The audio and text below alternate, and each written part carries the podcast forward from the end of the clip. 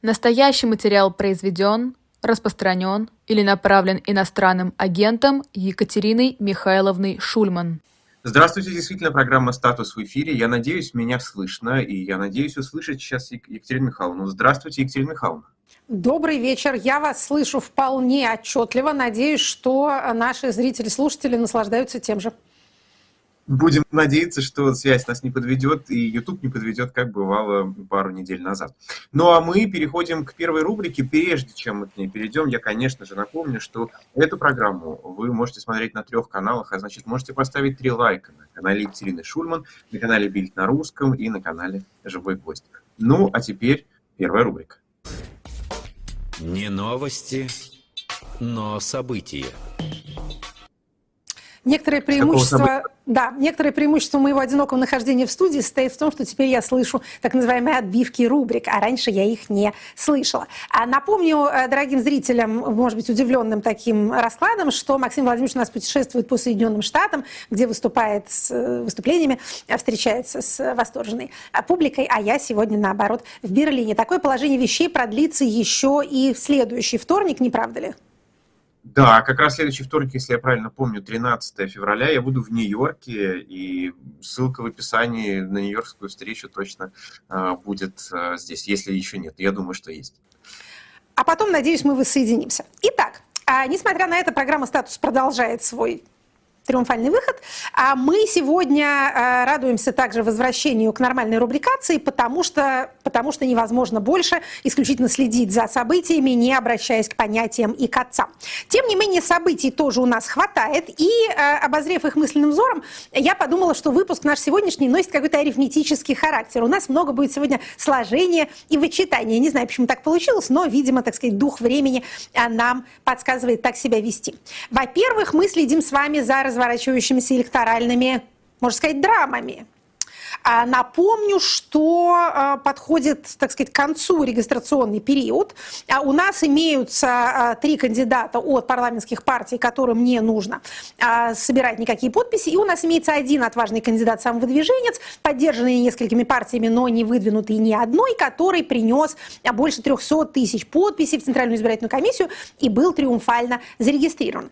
И далее у нас есть еще два кандидата от зарегистрированных партий, принесли подписи и в подписях которых Центральная избирательная комиссия обнаружила некоторое количество брака, и они э, хотят получить время на исправление, возможно, этого самого брака. Э, Центральная избирательная комиссия идет им навстречу и откладывает свое заседание на четверг, 8 февраля. То есть 8 февраля у нас кандидаты от партии «Гражданская инициатива» и «Коммунисты России» будут, соответственно, э, рассмотрены. Надеждин Борис Борисович просил перенести рассмотрение на 10 февраля. Центральная избирательная комиссия, э, как э, выражается Александра Панфилова, проявляет добрую волю и, учитывая просьбы оставшихся выдвинутых, оставшихся выдвинутых как-то не очень звучит. Ну ладно. А, в общем, переносит э, на один день это самое свое заседание, что несколько напоминает нам а, повесть э, Леонида Соловьева «Возмутитель спокойствия», в котором, помните, должник э, ростовщика Джафара просит отсрочки, тот дает ему отсрочку один час, за который он должен собрать требуемые 400 таньга. Но он их как-то все-таки собирает. Значит, что касается возможного, так сказать, отбития в хорошем смысле подписей. Что у нас происходит с подписями позициями кандидата Надеждина.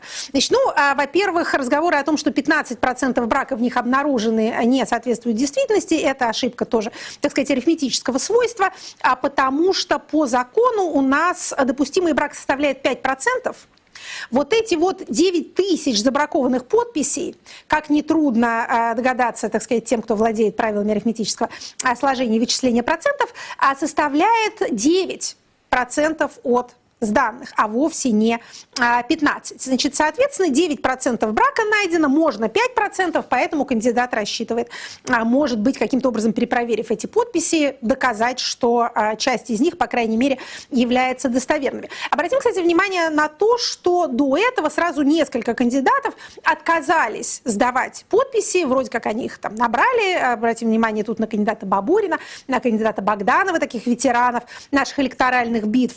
Кандидат Рада русских принесла 427 подписей, видимо, своих а, личных друзей и знакомых подписчиков в Инстаграме, но до 100 тысяч а, не дотянула. А еще кандидат Ирина Свиридова, оказывается, такая тоже существовала, тоже решила не, не сдаваться не сдавать никаких подписей. Значит, пока, э, отходя от технического к политическому смыслу происходящего, пока дело идет к тому, что э, электоральный менеджмент решил не рисковать совсем никак ничем. И у нас будет четыре кандидата в бюллетене, видимо. Один из них инкумбент, и три, три из них – это кандидаты от парламентских партий. Напомню, что «Единая Россия» и «Справедливая Россия» поддерживают действующего президента, и, соответственно, у нас имеются кандидаты от ЛДПР, от КПРФ и от э, фракции и партии, соответственно, «Новые люди», точнее говоря, от партии «Новые люди», а партии, имеющие парламентскую фракцию. Почему мы об этом с вами говорим? Да. Многоточие поставим. Поставим здесь многоточие. Хорошо, хорошо. Нам, нам есть что сказать даже и после некоторого перерыва.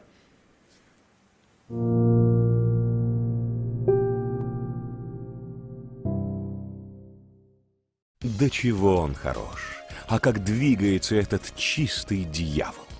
Эпохальные роли и актерский талант сделали Джона Траволту звездой такой величины, что сама принцесса Диана не смогла отказать ему. В танце. На приеме в Белом доме Джон приблизился к принцессе и сказал «Не хотите потанцевать?». Ее лицо залила краска, и она ответила «Да». Он взял ее за руку и закружил на глазах у искушенной публики. Несмотря на сверлящий взгляд принца Чарльза, Диана светилась от счастья.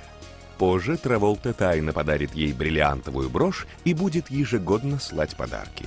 А она неизменно отвечала открыткой с единственной фразой «Спасибо тебе».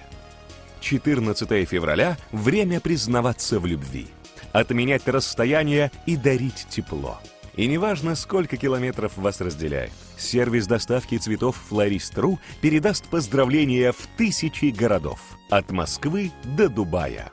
На сайте «Флорист.ру» представлены сотни букетов, выполненные профессиональными флористами. Сделать заказ займет минуту. Выберите букет, оформите заказ, и курьер уже везет цветы вашим любимым.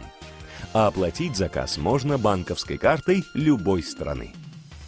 Флорист.ру поздравит с Днем влюбленных в Москве, пожелает хорошего дня в Петербурге и вручит любовное послание в Дубае. Ваши близкие получат букет из нежных роз, кокетливых пионов и белоснежных лилий.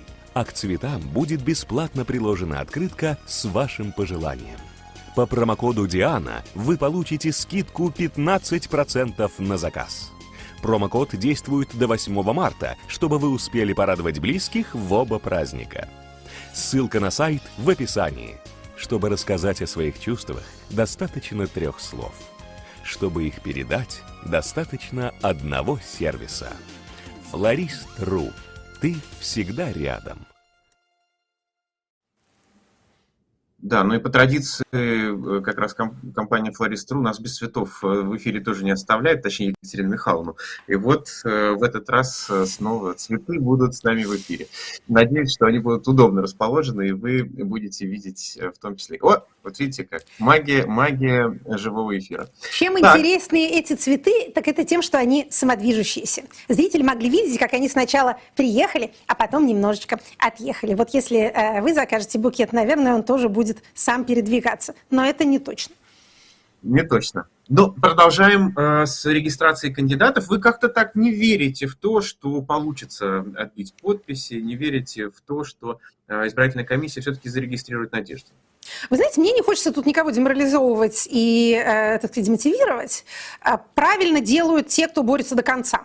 Как мы с вами неоднократно говорили в наших эфирах, каждый за свою душу ответчик, каждый в ад попадает по своей дорожке. За нерегистрацию на ложных основаниях, за недопуск, за ограничение избирательной конкуренции отвечает э, Центральная избирательная комиссия, и она за это и ответит. Задача кандидатов сделать все, что зависит от них, да, не пытаясь, не пытаясь, так сказать, переложить ответственность за свое бездействие на реакцию оппонента. Оппонент отвечает за свое оппонентское, а вы, соответственно, за свое.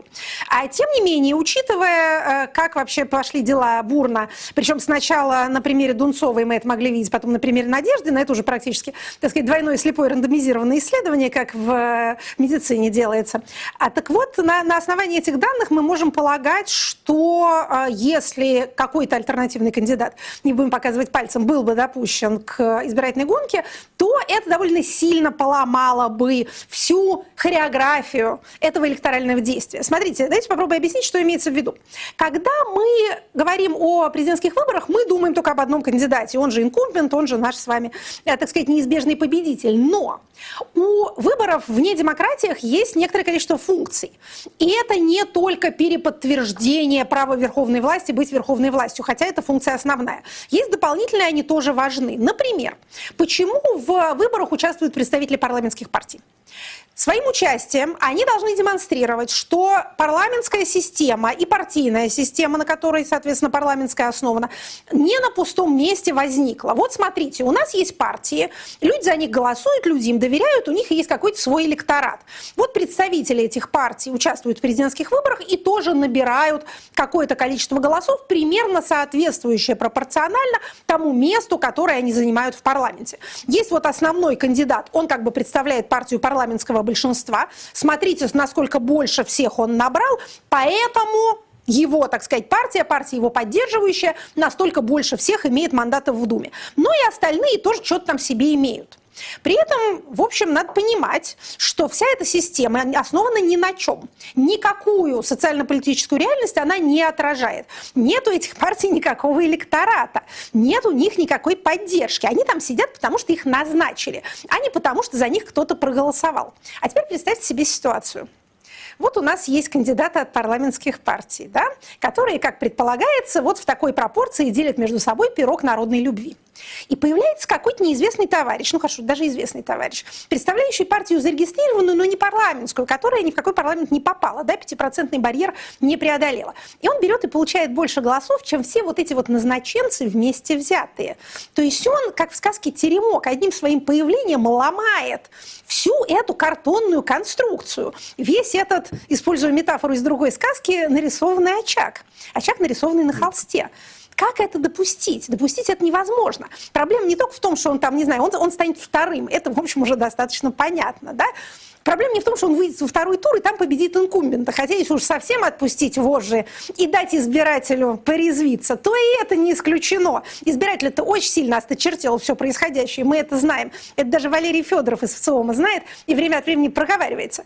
Но вот этих вот всех, так сказать, пупсов пластиковых, он просто уничтожит. Этого нельзя позволить, потому что, еще раз повторю, это парламентские мандаты, это бюджеты, это деньги, это воображаемая политическая система. И вот это все воображение э, подвергается риску при появлении первого, первого встречного, вообще первого попавшегося живого человека. Поэтому я не думаю, что система наша в своем нынешнем, так сказать, не, не самом бодром и молодом состоянии может себе позволить такие риски. Значит, какие еще риски она не может себе позволить? Продолжая дальше наши электоральные приключения. Она не может себе позволить риски соприкосновения не только с настоящим кандидатом, но и с настоящим избирателем.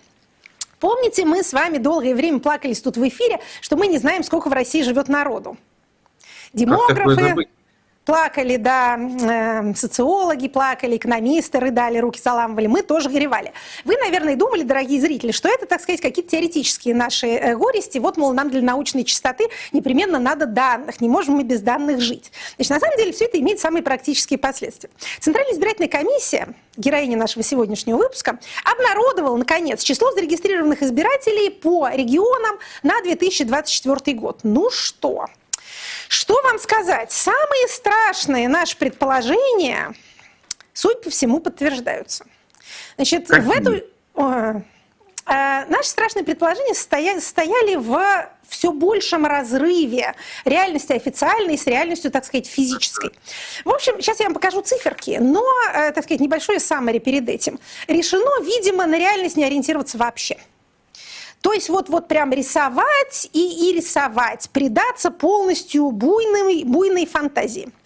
Значит, на кого мы будем опираться, когда мы будем сейчас с вами э, смотреть на эти цифры? Значит, ну, во-первых, на то, что мы смотрим на то, что публиковал ЦИК, и мы смотрим на результаты переписи 2021 года. Мы ее много тут ругали, но это, в общем, единственное, что у нас есть. И, кроме того, мы смотрим на данные Росстата, которые, нам, э, которые публиковал нам свои так скажем, выкладки а по, итогам, по, итогам каждого года, сколько вот у нас а, вообще в России человек. Значит, смотрите, а в чем проблема с населением России? Во-первых, проблема в том, что по объективным демографическим причинам оно не растет, оно уменьшается.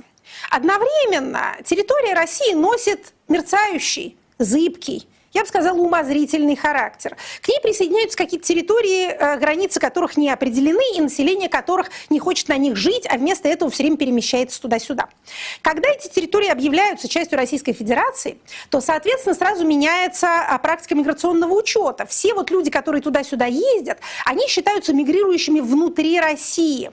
Поэтому даже те, э, так скажем, недостаточные данные, которые дает нам ФСБ о пересечении границ, и те у нас исчезают.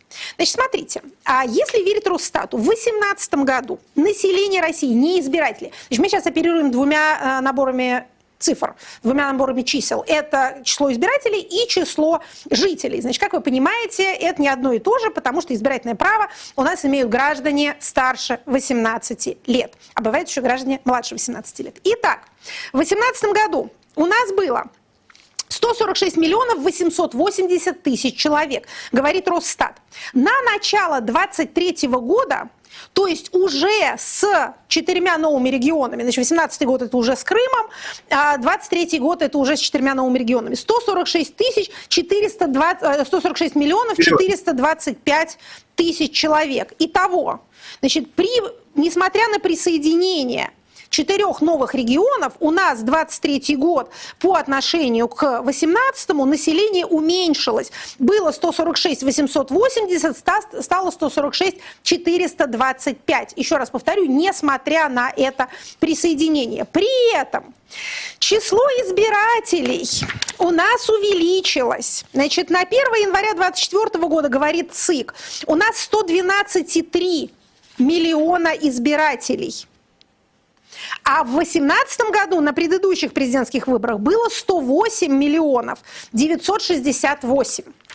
Неплохо прибавили. Прибавили неплохо. Значит, население уменьшилось, избирателей прибавилось. Как такое может быть? Такое может быть только в том случае, если на присоединенных территориях обитают исключительно граждане моложе 18 лет. Но это не так. Там демограф... старше, старше там демографическая ситуация такая же, как в России, только хуже. Население там пожилое. Кроме того, как вы понимаете, ситуация войны не способствует тому, чтобы людей становилось больше. Она способствует тому, что людей становится меньше.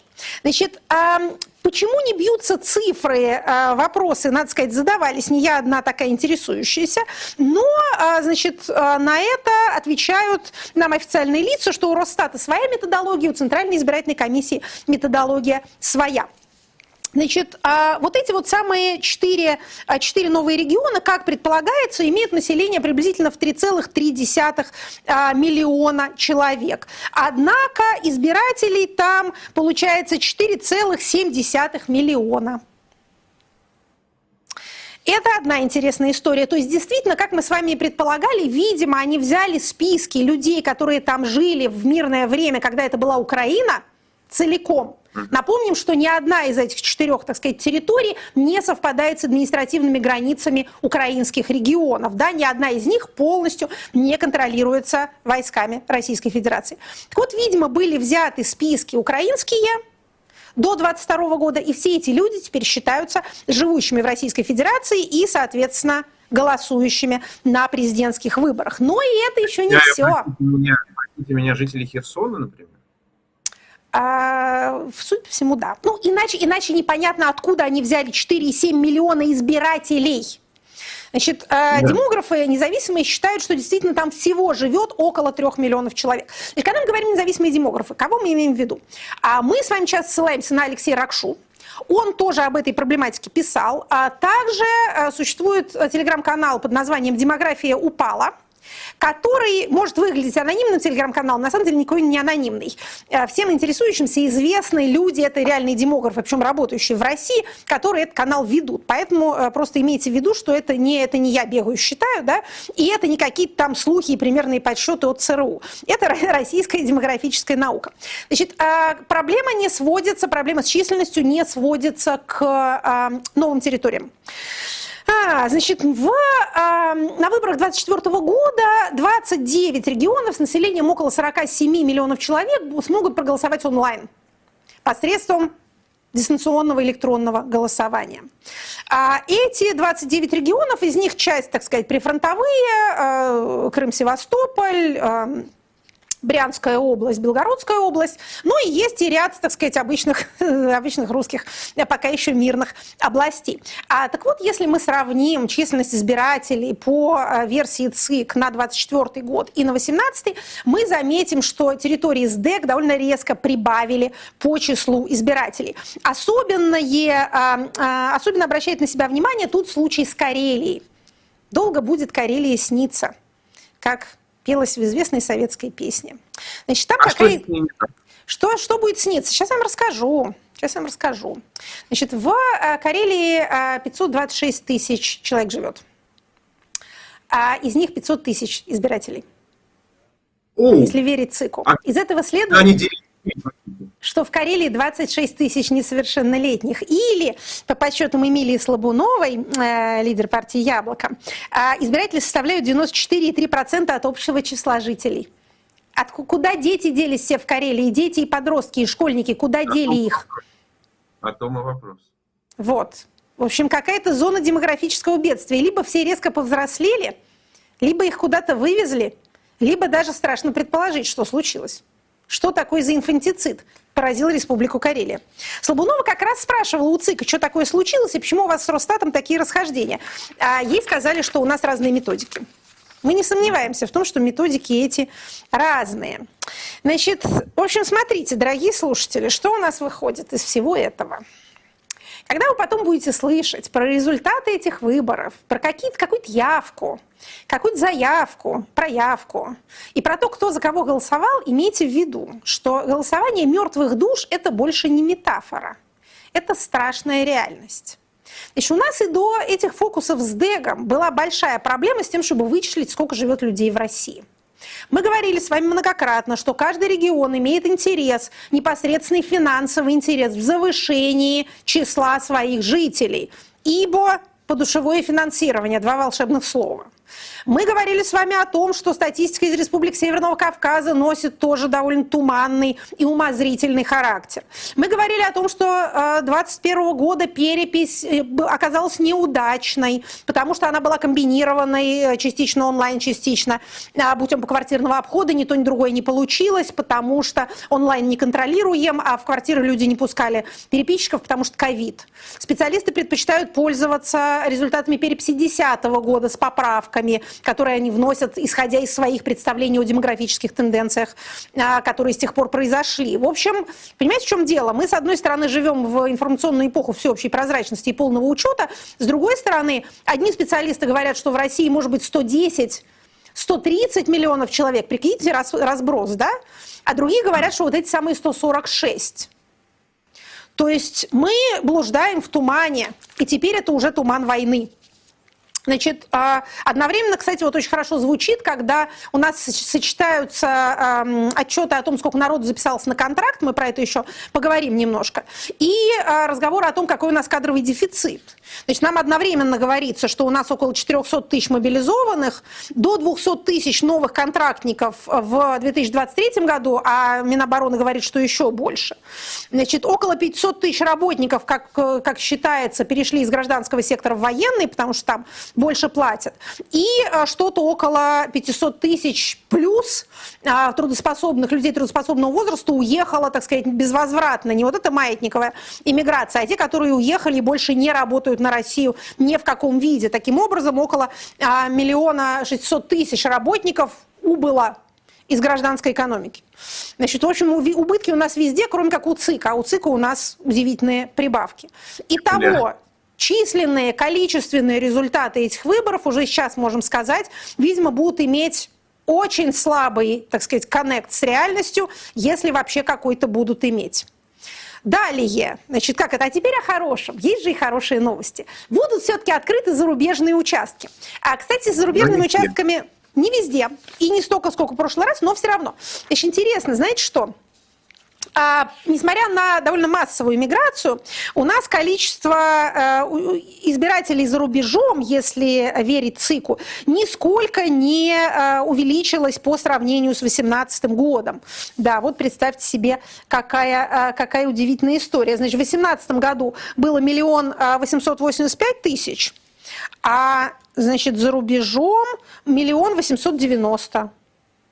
Всего на пять тысяч прибавилось по сравнению с 2018 годом. Представляете, как, да, как нехорошо. Надо что действительно не все уехавшие вставали на всякие консульские учеты и так далее, и не все уведомляли государство, что они э, где-то там находятся. Поэтому Может быть и так. Может быть и так. Сами виноваты, сами себя задерживаете как говорят в учреждениях торговли. Значит, тем не менее, для немногочисленных нас, вот этих вот буквально 5000 человек, все-таки откроются избирательные участки. А, значит, а, они откроются вот в Германии, например, было 16 их штук в 2018 году, сейчас будет только 2, но 2 все-таки будут. В США было 7, стало 3. В Великобритании было 2, и то немного, стало 1. Значит, в Испании было 5, стало 2. А, значит, в странах, где довольно много иммигрантов, а, из России 14 участков будет в Казахстане, включая Байконур, не можем не отметить. 5 участков в Армении, всего один в Сербии, в Черногории один, в Турции 4. Значит, Но, а, в... Я уверен, что это делают диссиденты, э, прокравшиеся в Центральную избирательную комиссию, они хотят очереди у избирательных участков, чтобы это выглядело по-настоящему, знаете, так мощно. И поэтому на Германию всего два участка. Как все приедут, да еще и в полдень. И вот тут будет Ах, очереди они хотят. Ну хорошо, мы можем устроить очередь. Очередь устроить русский человек всегда гораст. Значит, одну маленькую деталь отмечу, которая меня как-то смутно беспокоит, хотя, может, и зря. Они откроются участки в Молдове вообще. А был 30 штук в а, прошлый раз. Неплохо. Я не знаю, что это значит. Значит, опять же, мы не из тех людей, которые говорят, это непременно, значит, перед э, российским вторжением. Но, тем не менее, почему в Молдове вообще не открыть ни одного участка? Для меня, честно говоря, загадка. Во враждебной Эстонии один есть. В Финляндии, новом члене НАТО, есть один участок. Во Франции, кстати, почти не уменьшилось. Было 5, стало 4. Франция, так сказать, дружелюбная э, вполне, э, если по этому параметру судить, э, страна. В Израиле, в Израиле три участка. Был 13, правда, но 3 все-таки осталось. А в Молдове ни одного. В общем, что называется, а, примем это к сведению. Далее, а, какие еще а, сервисы и, так сказать, новые возможности для общения и коммуникации предоставляет российское государство своим гражданам? Помните, мы с вами в прошлый раз рассказывали про интересную, интересный новый прием агитации предвыборный, когда у вас в домовом чате появляется некий персонаж с такой приятной женской фигурой на аватарке и начинает хвалить президента Путина, как бы задавая вопросы. Так да, вот, да, да. Значит, с тех пор а, история с домовыми, домовыми, домовый чат или домовой? Надо спросить Марину Королеву. Домо... История, Домов... с... история звучит хорошо. Да? Ну хорошо. Домовой это Кузя, по-моему. Нет? В общем. И на Фане. Или на Фане. Так вот, значит, а, как многие из вас, наверное, а, видели благодаря ненавязчивой рекламе, теперь домовые и домовые чаты можно завести на госуслугах. Госуслуги рассылки, рассылку отправляют. Более того, об этом еще информируют граждан на рабочих местах, что теперь через аккаунт в госуслугах вы можете соединяться, там же адрес тоже есть, с людьми, которые зарегистрированы с вами же, и там вместе с ними общаться а, под, так сказать, контролем цифровой администрации. То есть смотрите, чего, чего хотят – Понятно, чего хотят, да? А домовые домовые чаты – это великий инструмент самоорганизации. Люди там много чего делают. Рассылают друг другу всякие страшилки про отравленные э, диверсантами игрушки, но и э, там говорят, а не хотите ли вы собрать на носки мобилизованным, э, и отвечают им, пусть Министерство обороны им носки само и штопает. То есть это инструмент общения, это инструмент самоорганизации. Очень хочется его поконтролировать. Прям вот все, что движется, все хочется поконтролировать. Поэтому видимо, наши цифровизаторы, технократы придумали такую штуку. Давайте на госуслугах это делать. Там, конечно, не появится неведомая Милана с вопросом, а вы слышали, как президент Путин заботится о многодетных, но зато там появится администратор, который будет читать все эти ваши разговоры. Поэтому, дорогие граждане, общайтесь лучше пока в WhatsApp. Оно как-то все-таки э, относительно безопасно. Относительно, все относительно. Но, тем не менее, не торопитесь отдаваться в объятия госуслуг. Значит, далее, о чем еще мы хотели вам рассказать? Вот обещали рассказать про то, как о чем отчитывается Министерство обороны и каковы его подсчеты. Вот вы знаете, кстати, э, как это по известной шутке, э, значение косинуса в военное время может достигать четырех. Вот такое, да, да, вот такое ощущение, что эта вольность обращения с цифрами как-то перешла от Министерства обороны на гражданские ведомства тоже.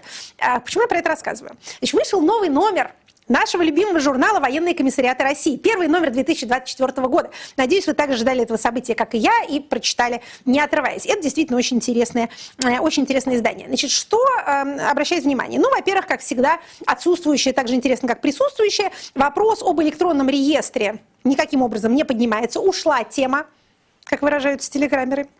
Про это не говорят. Когда он там в 25 году заработает, в 26-м заработает, вообще не заработает, не обсуждаем. Значит, а мобилизация тоже без надобности, о ней не говорится. Говорится о том, что какими ужасными способами мобилизация происходит в Украине. Вот в Украине там прям вообще беда, всех гребут. А, а, э, а в России какая мобилизация, зачем она, собственно, надобится. А, прочитала, как генерал Картополов отчитывается о своих законотворческих достижениях и планах, э, много подчеркнул интересного. И также, значит, смотрите, что еще мне кажется важным. А, цитируется обильно э, встреча президента с э, министром обороны и его, соответственно, его отчетность. Это встреча декабрьская, 19 декабря, мы о ней, в общем, знаем, но сейчас в свете вот этих вот эм, статистических аномалий обращает на себя внимание вот какие цифры, о которых заявляет у нас министр обороны. Далее цитата. «Специальная военная операция сплотила армию народ». Ежедневно более полутора тысяч человек подают заявление о приеме на военную службу. Задача для средних классов школы. А через какое время все наличное взрослое население России подаст заявление на, э, о приеме на военную службу? Далее, угу. только в этом году, в этом году это в 23-м, набрано около 490 тысяч военнослужащих по контракту и добровольцев. Более 4 тысяч российских студентов добровольно взяли академический отпуск и выполняют боевые задачи, что интересно. В 7 раз, в 7 увеличилось количество иностранных добровольцев, желающих воевать на стороне правды. В украинской армии наблюдается обратная тенденция. Количество иностранных наемников сократилось в 6 раз. Значит, что нам здесь, собственно говоря, важно? Ну, во-первых, в соответствии с нашим принципом насчет того, что зло не контейнируемо, вольное обращение с цифрами тоже не контейнируемо. Если у вас в одном месте можно вот это вот рассказывать про полторы тысячи в день, еще раз повторю, нетрудно посчитать, да, когда население России должно закончиться. Это было бы еще легче посчитать, если бы мы знали, сколько у нас народу-то в России живет. Вот видите, то есть там одни иксы. Совершенно верно. Так вот, значит, если в одном месте можно это делать, то в другом месте это будут делать тоже. Если такое поощряется, если можно вот про танки рассказывать, да, такие штуки, если можно говорить, что мы там, что где-то увеличилось в 6 раз, а, уменьшилось, а у нас увеличилось в 7 раз – Относительно чего? На основании кого вот это вот все произносится? Следовательно, также можно поступать и с количеством избирателей, и со статистикой заболеваемости, и со статистикой ДТП, и с тем, сколько уложено дорожного полотна, и сколько денег выделено на ремонт больницы. Все это можно. Понимаете, вот это поощряемое вранье – это ужасная совершенно зараза. А когда был Советский Союз, то как это, аналитики ЦРУ полагали, что советское руководство ведет некую двойную бухгалтерию, что есть статистика для отчетности, вот которым они там, так сказать, поражают мир, да, сколько у них надоев, сколько они там чугуна наплавили и насколько хорошо кушает советский человек. А есть какая-то в сейфе папка, в которой написана правда. Когда Советский Союз распался и все сейфы открылись, публика с изумлением увидела, что никакой двойной бухгалтерии не было. Советское руководство кушало свои собственные данные. Вот те, какие продавало, такие само и потребляло. Я очень сильно подозреваю, что несмотря на успехи цифровизации распознавание лиц а, и прочие, так сказать, цифровой концлагерь, вот, вот все вот это вот, оно вот это вот тут у нас в 6 раз, тут у нас в 7 раз, они сами, руководители наши, ровно этим и питаются. Я помню мечты ну, Германа Оскаровича, да. Справедливо да. Э, хочу спросить про Грефа. У него наверняка цифры есть. Вот. Я вспоминаю мечты Германа Оскаровича Грефа, а, высказанные им на последнем Петербургском экономическом форуме, на котором я присутствовала в 2021 году, о том, что мы сейчас вот квантовый компьютер тут смастерим, засунем туда всю вообще информацию, и на выходе будем иметь единственно верные, правильные решения. Тогда искусственный интеллект еще не сидел, так сказать, у каждого в телефоне. Ну, то есть сидел, но как это, в чате еще нельзя было его попросить написать для тебя дипломную работу Потом вы все равно будете разоблачены, скажу голосом преподавателя, но тем не менее, многие пробуют. Так вот, а, еще была иллюзия, что вот-вот сейчас мы там, значит, данные ему все скормим, и таким образом правильную политику он нам продиктует. Но ну, вот видите, к чему все это сводится. Понимаете, что я вам еще расскажу как, как политолог? Социальное первично, техническое вторично. Техническое происходит из социального. Неважно, какой суперкомпьютер вы там свинтили у себя в гараже. Важно, как, в какую социальную реальность вы его вынесете. Если у вас поощряется вранье, то ваш компьютер вам тоже будет врать. Кстати говоря, чат GPT врет как следователь.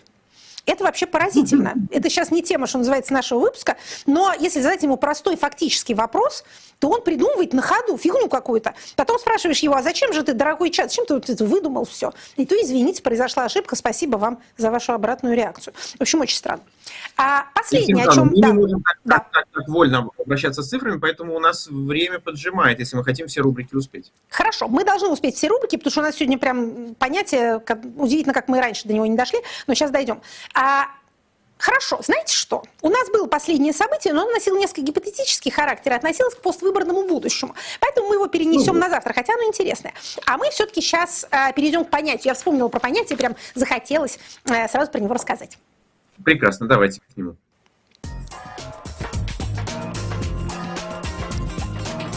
По понятиям. Прям даже боюсь подумать, почему вдруг оно. Вы знаете, по совокупности причин. Во-первых, э, давно пора. Во-вторых, имеет отношение к нашим демографическим студиям и к той биополитике, о которой мы так много говорили в наших выпусках. В-третьих, вспомнилась подходящая цитата из Булгакова. Поскольку все смотрят фильм, то многие люди не только смотрят фильм «Мастер Маргарита», но и мы еще не смотрели, у нас красивой копии пока еще нету, как только будет, мы посмотрим. Но и читают тексты, что мы не можем не поощрять. Творчество Булгакова не сводится к роману «Мастер и Маргарита», а у него, например, есть еще э, повесть под названием «Собачье сердце». И там как раз упоминается э, ровно тот термин, который мы сегодня хотим раскрыть. А вообще должна сказать, э, предваряя, что знаменитый фильм «Бортка», действительно выдающаяся экранизация, несколько сдвинул моральные полюса в головах у зрителей. Поэтому я очень всем советую все-таки прочитать текст. Филипп Филиппович Преображенский не положительный персонаж вообще ни разу. Там нет никаких положительных персонажей. Может быть, доктор Барменталь, такой верный ученик, э, так сказать, рыцарь науки, а, является таковым. Хотя в том пассаже, который я сейчас процитирую, он тоже себя проявляет интересным образом. Значит, э, уже в финале, когда э, вот эти два, так сказать, экспериментатора, учитель и ученик, оказываются лицом к лицу со всем ужасом того чудища, которое они породили, и думают, что делать, Филипп Филиппович говорит, рассуждает вслух, говоря, зачем же, значит, я вот это вот все устроил, да? А зачем я сотворил этого монстра? Браменталь его спрашивает, Филипп Филиппович, а если бы мозг спинозы, вот типа мозг не тот, да? Давайте мозг спинозы ему пересадим. На что тут отвечает? Какого дьявола, спрашивается? Объясните мне, пожалуйста, зачем нужно искусственно фабриковать спиноз, когда любая баба может его родить когда угодно? Ведь родила же в Холмогоров мадам Ломоносова, этого своего знаменитого. Дальше он говорит, а, значит, соответственно, Филипп Филиппович, я заботился, и мне он мне совершенно не нужен. Он это вот этот вот, э, так сказать, результат. Ну его ко всем свиньям. Я заботился совсем о другом, об Евгенике, об улучшении человеческой породы. В фильме герой таким мечтательным голосом это произносит. Евгеники, об улучшении человеческой породы. А, дальше собеседники незаметно переходят к тому, что хорошо бы этого самого э, Шарикова как-то убить. Барменталь говорит, что э, я сам на свой риск покормлю его мышьяком. Черт с ним, что папа судебный следователь.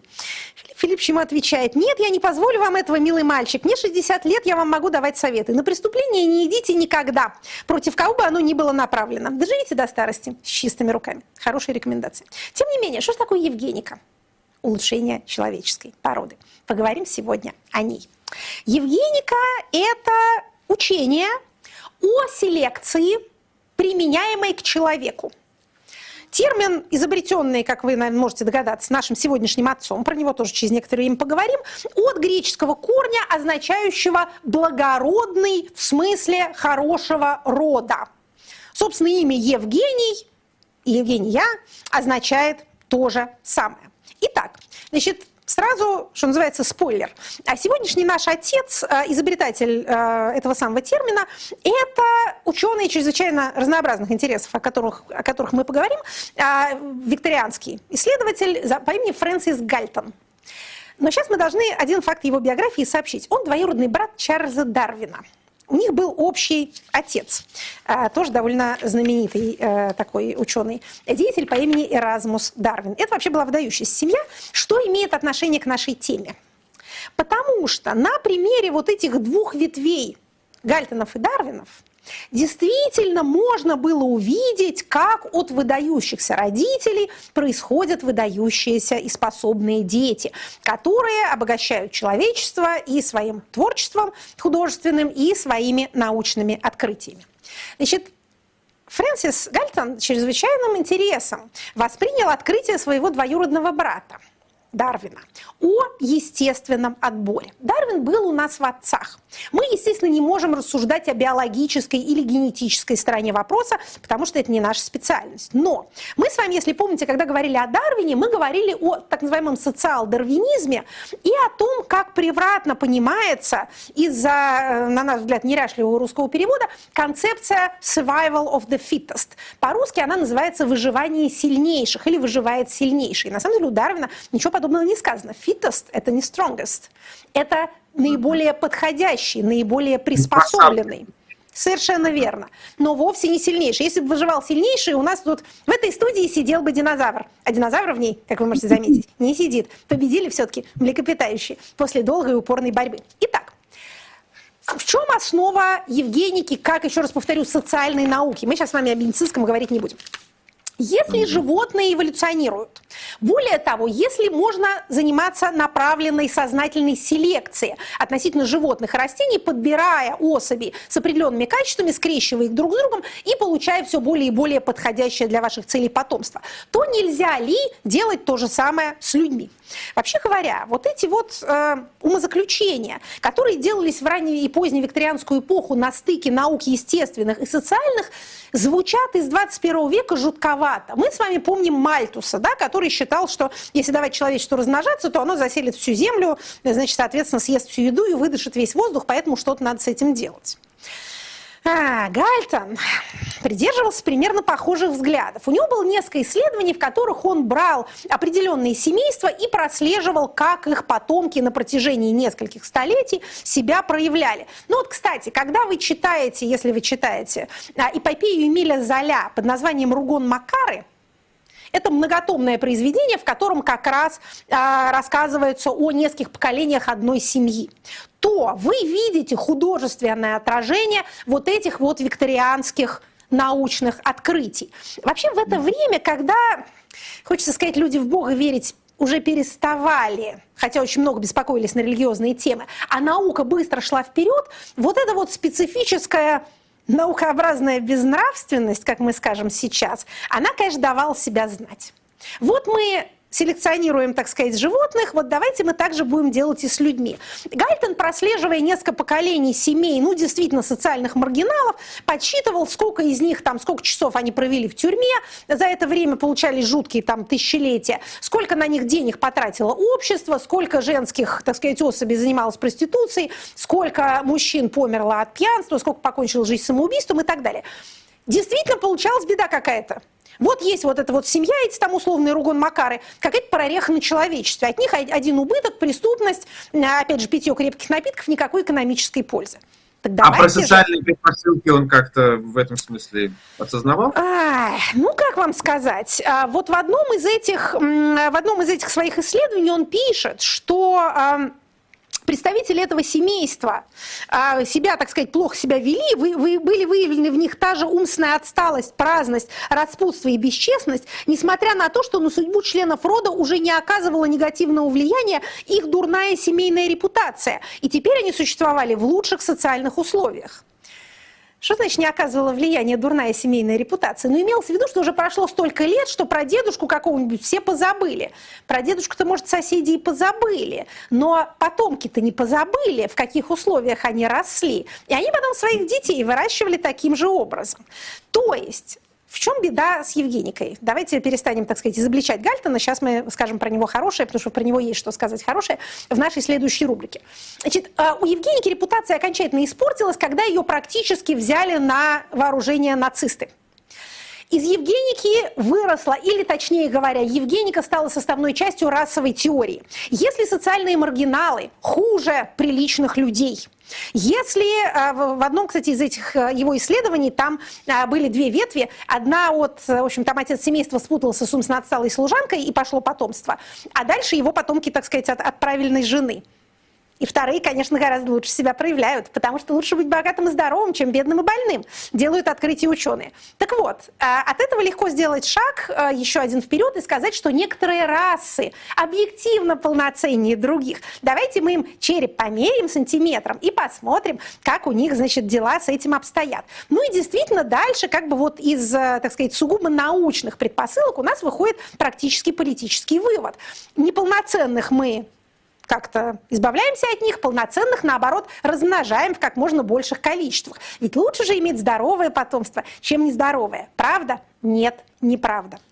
В чем проблема с этими евгеническими выводами? Давайте уж, так сказать, сразу к выводам перейдем. Да. В нацистской Германии были страны, которые этим отличились, в том числе со совершенно просвещенной Европе, но это, я так понимаю, отдельно. Это правда, это правда. Как обычно, у одних нацистов плохая репутация, но они были не одиноки. К чему мы, собственно, рассказываем это все? Понимаете, вот эти ужасы 20 века, как и ужасы века 21 потом приписываются какому-то выплеску варварства в человеке. Вот первобытный зверь вырвался наружу и давай, значит, грызть всех зубами. Ничего подобного. Все это в 20 веке совершенно точно происходило от рациональности, приложенной не к тому месту от рациональности, которая не успела перейти на следующий уровень обобщений. В чем, еще раз повторю, коренной порог всех выводов такого рода, даже если они основываются на верных предпосылках – как то, например, если родители здоровы, то ребеночек тоже имеет больше шансов быть здоровым. Ну надо же. Правда. Но что из этого следует? Нельзя обществу и никакому представителю общества брать на себя функции Господа Бога и определять, кто полезен, а кто вреден, кто здоров, а кто нездоров.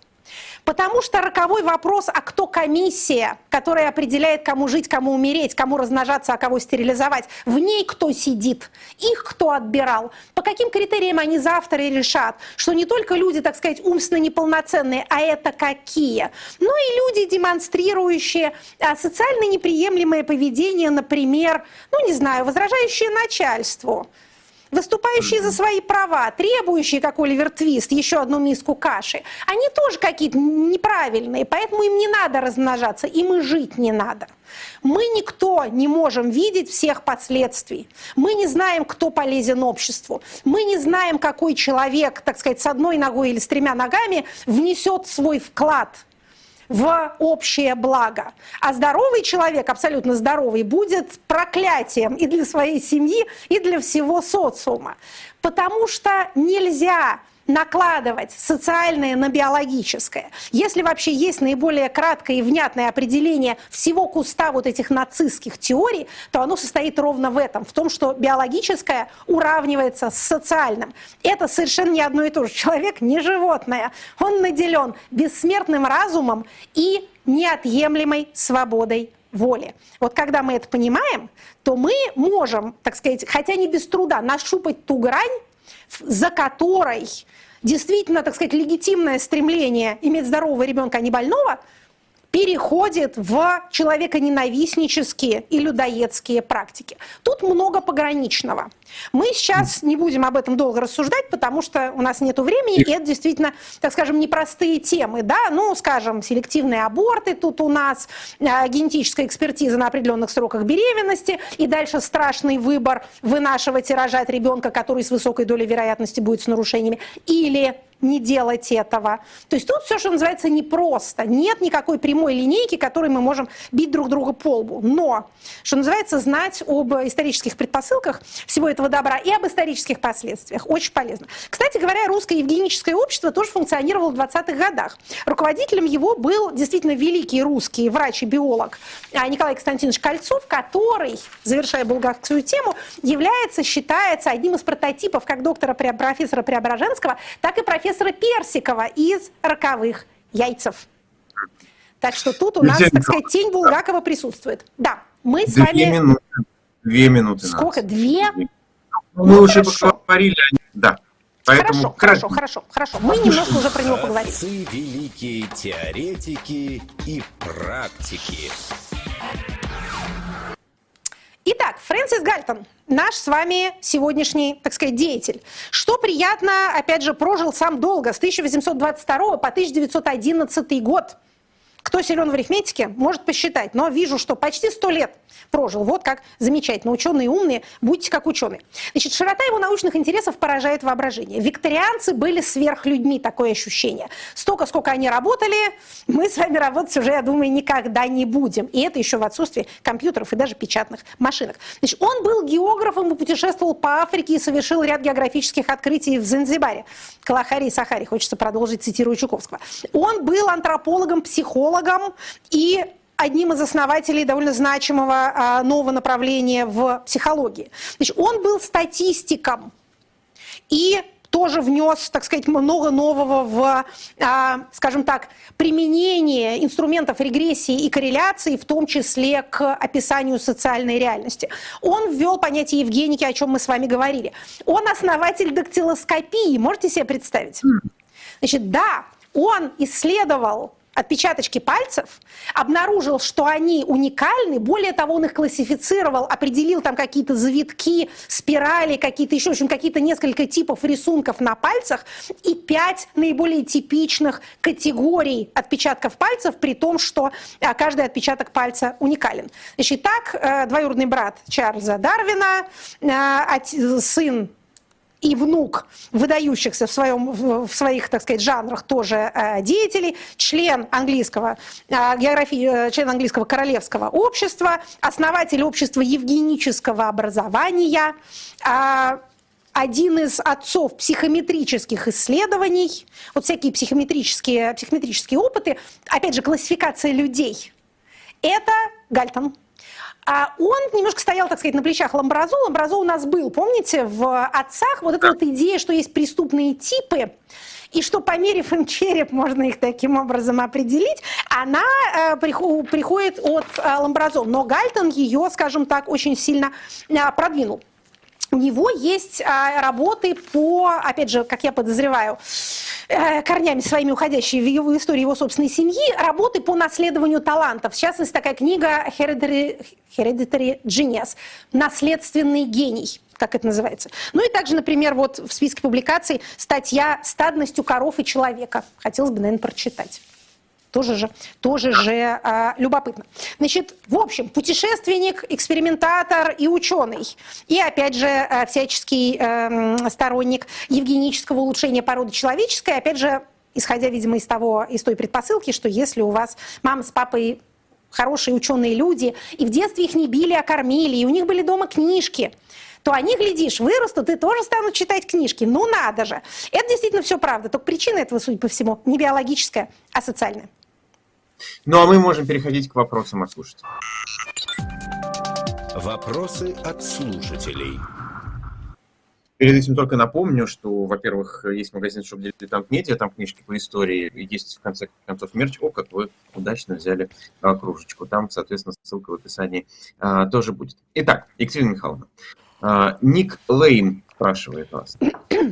Перед традиционно а, проводятся телефонные опросы общественного мнения о поддержке кандидатов. А имеет ли смысл в таких опросах обманывать и отвечать, что проголосуешь за инкумбента, чтобы правящую партию, э, так сказать, повергнуть в ложную уверенность в устойчивости их позиций? Какое коварство! Ой, Вы знаете, дорогой слушатель, я бы на вашем месте все-таки говорил правду. Во-первых, правду говорить легко и приятно, раз уж у нас сегодня вечер цитирования Булгакова. Во-вторых, нам не надо внушить, внушать системе ложное ощущение уверенности, она и так, по-моему, пребывает в а, эйфорическом состоянии. Нам с вами надо сделать все наоборот. Значит, вот, пользуясь случаем, а, отвечу на тот вопрос, который не задавали. Ведущий я или кто? Значит, а, если у нас, если мы находимся в ситуации, в которой результаты электорального мероприятия до такой степени расходится с реальностью, то все, за что мы можем, так сказать, бороться, на что мы можем направлять свои усилия, это не на изменение результата. Он уплыл из наших рук, он вообще уплыл из рук человеческих, а на создание некоего впечатления. Вот мне кажется, что вся эта электоральная кампания, она вся про впечатление и про восприятие, про перцепцию. Нам с вами важно вот что. Когда все закончится, сама система, вот эти сотни тысяч человек, которые работают на избирательных участках, в избирательных комиссиях, а те десятки тысяч человек, которые занимаются политическим менеджментом, вообще все, скажем так, коллективный избиратель, они останутся в ощущении, что все прошло без сучка, без задоринки, гладко, народ в восторге, все отлично, или в ощущении, ну, слава богу, еле-еле, значит, перевалили, не без греха, но как-то вроде получилось. Давайте как проехали, да? А давайте не будем а, привлекать к этому слишком много внимания. Во втором случае мы с вами понижаем вероятность эйфорических решений после выборов. Не более а, того, вопрос... но и не менее. Вопрос следующий. А, тут трудный ник э, в Ютубе, не могу прочитать его. Осознают ли, авто, а, э, осознают ли автократы собственную автократичность и диктаторы диктаторность? А если исходить из тех решений, которые они принимают, да, осознают. Если мы посмотрим на любое властное действие, то мы увидим, что оно исходит из одного единственного целеполагания – удержания власти. Вот от крупных вещей типа изменения Конституции до мелочей типа давайте сделаем, а, этот, давайте сделаем чаты на госуслугах. Какая, какое здесь целеполагание? Что наш рациональный актор имеет достичь? Он имеет в виду сохранение власти. Больше ничего. Из этого следует, что э, есть осознание, так сказать, своих, своих целей и смысла всей своей деятельности. Так что думаю, что да. Игорь Красноярский спрашивает вас. Какие факторы для делегитимизации выборов в глазах граждан, выбирающей страны, можно считать основными? Задокументированные факты вбросов, реакция остального мира, транслируемый консенсус лумов и насколько силен в РФ запрос на честность выборов вообще? Я думаю, что хороший вопрос, очень хорошо перекликается с самым первым вопросом. А я думаю, что все. Еще раз повторю, мне кажется, это моя пока рабочая гипотеза, эти выборы все про, про впечатление и картинку, а не, не про цифры.